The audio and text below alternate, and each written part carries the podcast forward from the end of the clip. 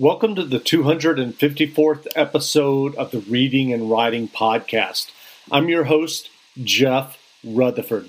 Stay tuned for my interview with Ezekiel Boone, author of the thriller series The Hatching.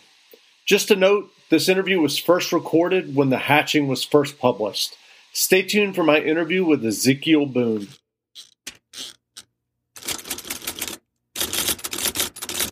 Welcome back to the Reading and Writing Podcast. My guest today is Ezekiel Boone, author of the novel The Hatching. Ezekiel, welcome to the podcast. Thank you for having me. Uh, well, first, we can explain to listeners that Ezekiel Boone is a pseudonym. Your real name is Alexi Zentner, and you've written previous novels, Touch and The Lobster Kings. So, I guess the first question is why did you decide to publish The Hatching under a pseudonym?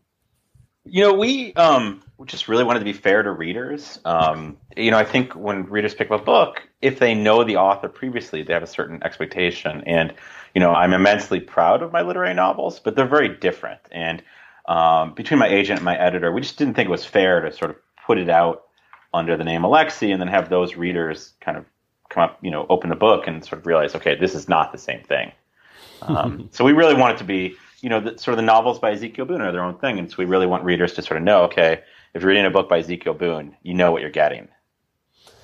Great. And and how did you come up with the name Ezekiel Boone? Um, I wish I had a great story about this, but honestly, my agent suggested it, and I thought that's awesome, and we can get the website. So um, we wanted something, you know, we wanted something. The you know the books are kind of a little scary. They're they're fast. We wanted something that had a little bit of a biblical overtone, um, and something that was that sounded fun. Got it. So, so do you plan to write more Alexi Zentner novels? I do. I do. I, you know, I, I love literary fiction. Um, you know, and the reason I'm writing as as Zeke is that my first love really was genre. I mean, I grew up reading science fiction, fantasy, uh, mysteries, thrillers, horror, um, and I came to literary fiction later. And so I love literary fiction, but it's very, very different. It's kind of it, it's fun. It's like being able to be a jazz musician who also plays in a uh, stadium rock band. Got it. Well, can you read two or three pages from the novel, the Ezekiel Boone novel, The Hatching? Sure, I'd be happy to. So I'm going to read um, from the the first bit of the book, and this is a slightly condensed version of the first chapter. the guide wanted to tell the group of Americans to shut up. Of course, they weren't seeing any animals. Their constant complaining was driving them away. Only the birds remained and even they seemed skittish. He was just a guide, however, so he said nothing. He glanced back at Henderson and decided it was time for another break. They'd had to stop every 20 minutes so that rich man could run into the bush and move his bowels. And now the guide was worried that Henderson might be overexerting himself. It wasn't that Henderson was grossly fat, but he was definitely large and clearly struggling to keep pace with the rest of the group. The tall man, who was Henderson's bodyguard, and the three women, though, were all in good shape. The women, in particular, all looked embarrassingly athletic and young, 20 or 30 years younger than Henderson. It was obvious the heat was getting to him. His face was red and he kept mopping at his forehead with a damp handkerchief. Henderson was older than the women, but he looked too young for a heart attack. Still, the guide thought, it wouldn't hurt to keep him well hydrated. The day wasn't any hotter than normal, but even though the group had come directly from Machu Picchu, they didn't seem to understand they were still at elevation. They weren't actually inside Manu National Park, which they didn't seem to understand either. The guide could have explained that they were technically allowed only in the larger biosphere area, and the park itself was reserved for researchers, staff, and the indigenous Machiguenga, but it all it would have done was disappoint them even more than they already were. Any chance we'll see a lion, Miggy? One of the women asked him. The woman next to her swung off her backpack and dropped to the ground. For God's sake, Tina, the woman said, shaking her head so that her hair swung around her face and her shoulders. We're in Peru, not Africa. You're going to make Miggy think that Americans are idiots. There aren't any lions in Peru. We could see a jaguar, though. The guide had introduced himself as Miguel. They'd immediately taken to calling him Miggy, as if Miguel were just a suggestion. Well, he did not think all Americans were idiots. When he wasn't leading expeditions of tourists on eco treks, he often worked with scientists inside the park, most of them from American universities. Was beginning to think that, despite the presence of Henderson, who was by all accounts a genius, this particular group seemed to have more idiots than normal. They were not going to see a lion, and no matter what the woman said, they weren't going to see a jaguar either. Miguel had been working here for the tour company for nearly three years, and even he'd never seen a jaguar. Not that he was truly an expert. He'd been born and raised in Lima, and the only reason he was there, instead of back in the city of more than 8 million, was a girl. They'd gone to university together, and when she landed a plum job as a research assistant, he managed to squirm his way into helping out inside the park occasionally. He watched the Americans take water or little bars wrapped in plastic out of their backpacks, and then he walked a few paces further down the path. He was made nervous today by the jungle. It was unsettling how quiet it was aside from the nattering of the group behind him. They'd been complaining about the lack of animals, and if he'd been honest with them, and he hadn't because that was not what a guide was paid to be, he would have told the, the group that he was bothered by it as well. Usually they would have seen more animals than they could have asked for. Sloths, capybara, brocket, monkeys. God, they loved the monkeys. The tourists could never get enough monkeys. And insects, of course. They were usually everywhere, and when all failed to keep the tourists entertained, Miguel, who'd never been scared of spiders, would often pick one up on the end of a branch and surprise one of the women in the group with it. He loved the way they shrieked when he brought it closer for them to see, and the way the men tried to pretend as though the spider didn't bother them. Miguel watched Henderson disappear into the trees so he could go to the bathroom, and then turned to look ahead again. The tour company kept the path well enough maintained that it was easy to move tourists along when there wasn't somebody like Henderson who needed to keep stopping. They bulldozed a strip and then tasked the guides to stand on the path so no one would get lost. There wasn't a cloud anywhere, and for a moment Miguel wished he were on a beach instead of leading this group of Americans.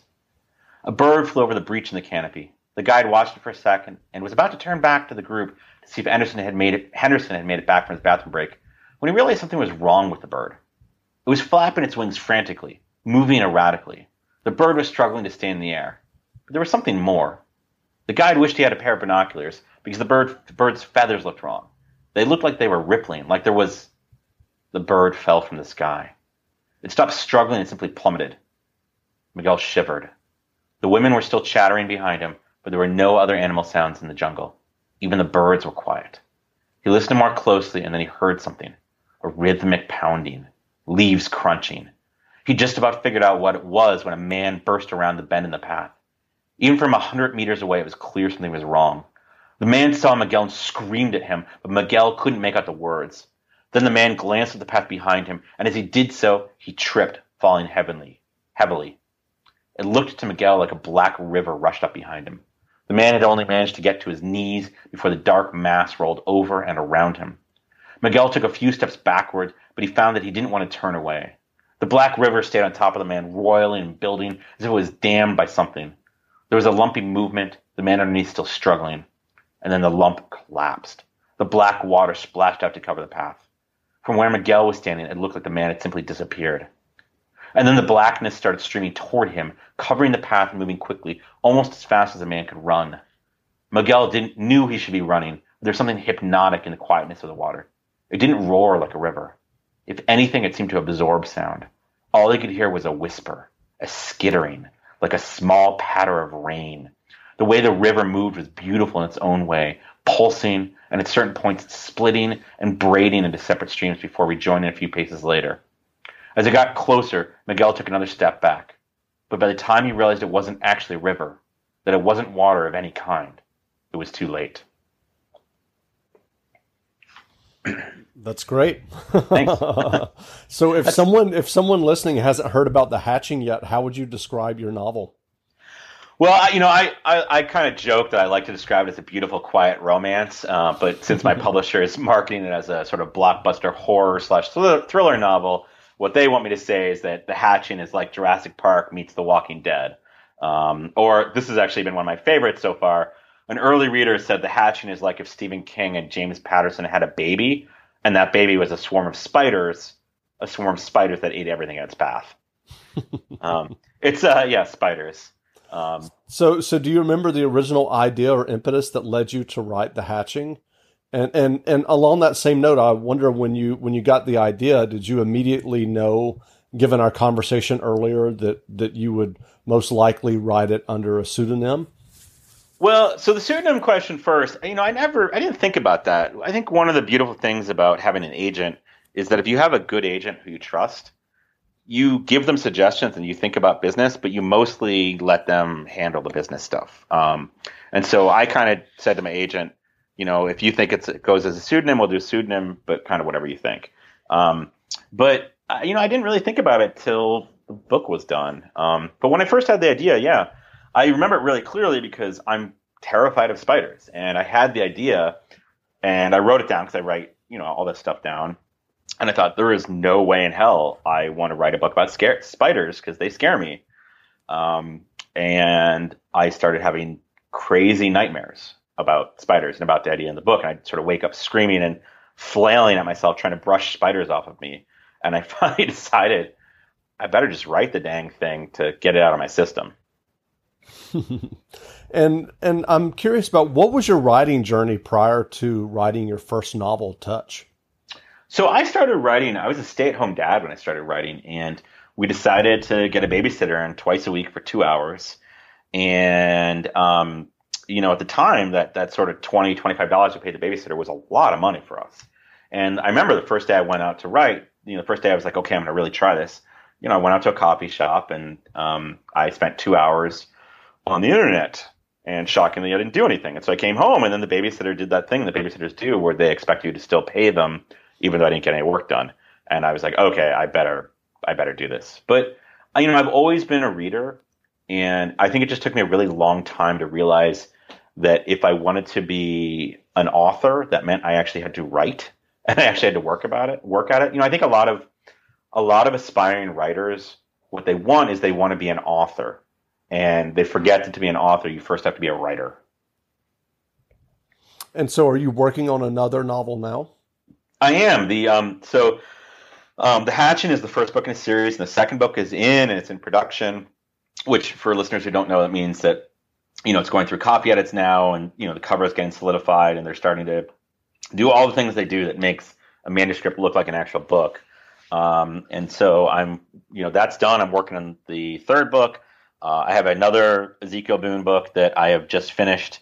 Um, I hope it's finished. Uh, we'll see what my agent says.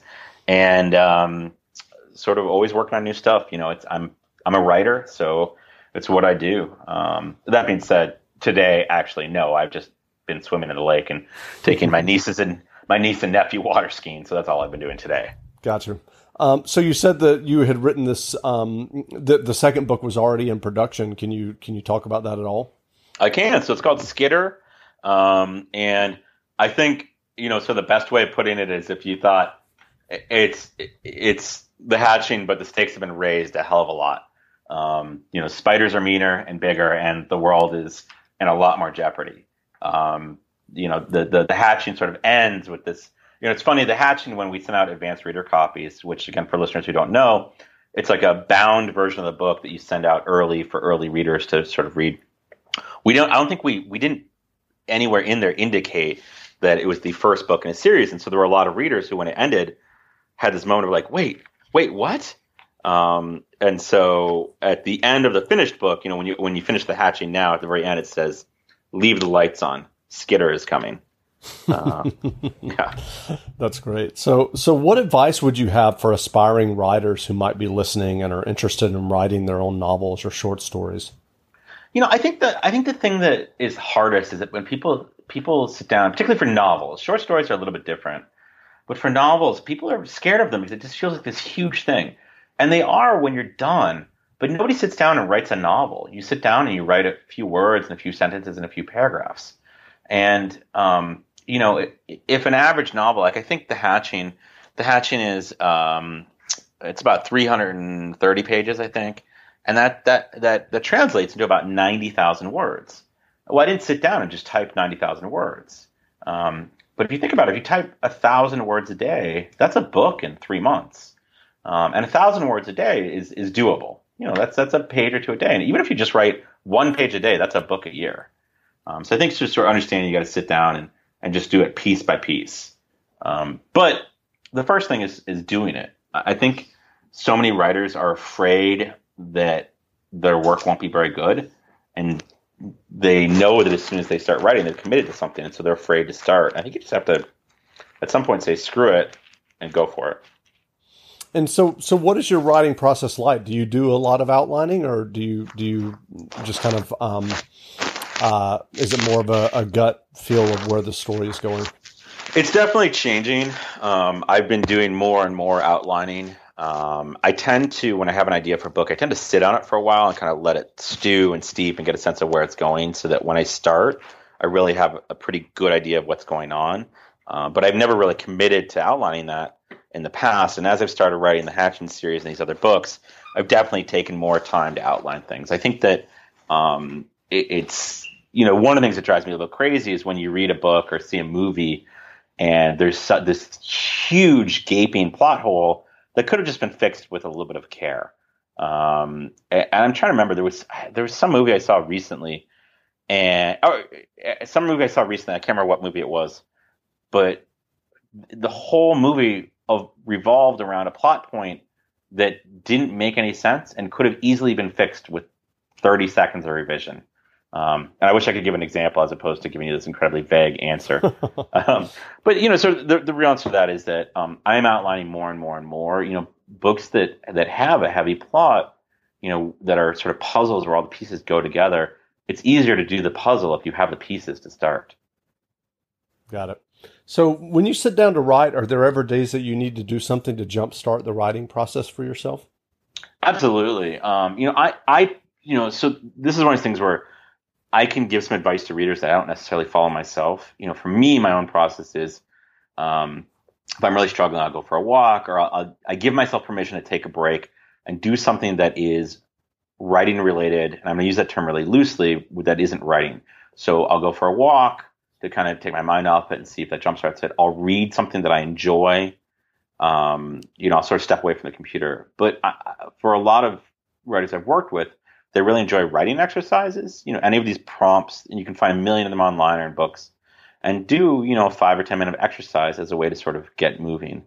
Um, but I think, you know, I think what's so hard is this idea that everything you write should be amazing, and we forget about revision. I mean, you know, when you pick up a book like The Hatching, you know, or any book in a bookstore, you think, okay, it should look like this, and it shouldn't. That's what it should look like after you've revised it and revised it and revised it and worked with an editor. But it doesn't look like that on the first draft. And so I think you have to be willing to write some stuff that isn't good sometimes to get to the good stuff. Got it. So are there books and authors that inspire your own writing? Yeah, I mean, you know, I grew up um, my parents were really uh, in, they were they were really voracious readers, and um, I grew up reading everything. Um, you know, my parents, uh, my dad was a, my dad read Clive Cussler, Tom Clancy, Robert Ludlum, John le Carre. Uh, my mom was Danielle Steel and James Michener, Anne Rice, Scott Turow, uh, Dick Francis. Um, and I read all of those books, and so really reading really widely. And even now, um, you know, I find that when I read a good book, it makes me want to go write. And the books I read that I love don't necessarily correlate with what I'm writing at this exact moment. Mm-hmm. Um, for instance, right now, I've actually, I literally just kind of just discovered the Harry Bosch series by Michael Connelly, uh, um, and so I've been like, yeah, I've been reading like one of those a day for the last two weeks. um, I just started. There's a, a a, a, book called Overwatch by Matthew Betley, and he's at the same publisher. And I just you know read the first chapter of that last night, and it's kind of a spy thriller. Um, and so you know love those kind of books and love science fiction and fantasy and all kinds of genre as well as literary fiction. Um, and so I, it's not sort of one author. I, I, you know, let me back up for a second. I think that um, you know one of the questions that that that authors get asked is sort of who inspires you and who are the readers you love um, writers you love. And I think that all that really matters is that you read. I kind of always say that if you ask a writer if they read and they say no, they're either lying to you or they're not a good writer. Um, you know, and so I think the important thing is reading, reading what you love. And I, I, as again, so many times I come across aspiring writers who read the books they feel like they're supposed to read and kind of they're not happy and they don't like reading anymore as opposed to reading what they love and trying to write what they love. Got it. So where can people find you online if they're interested in learning more about the hatching? Sure. Well, there's two websites. Um, my publisher put together thehatchingbook.com. Um, and of course, there's ezekielboone.com, and that's E Z E K I E L B O O N E.com or thehatchingbook.com. And of course, on Twitter, I'm uh, Ezekiel underscore Boone, or um, there's a Facebook page, of course. Great. and I'll have links to those in the show notes as well. Well, again, we've been speaking with Alexi Zentner, author of The Hatching, which is published under the pseudonym Ezekiel Boone. The book is in bookstores now, so go grab a copy. And Alexi, thanks for doing this interview. Thank you so much, Jeff. Great.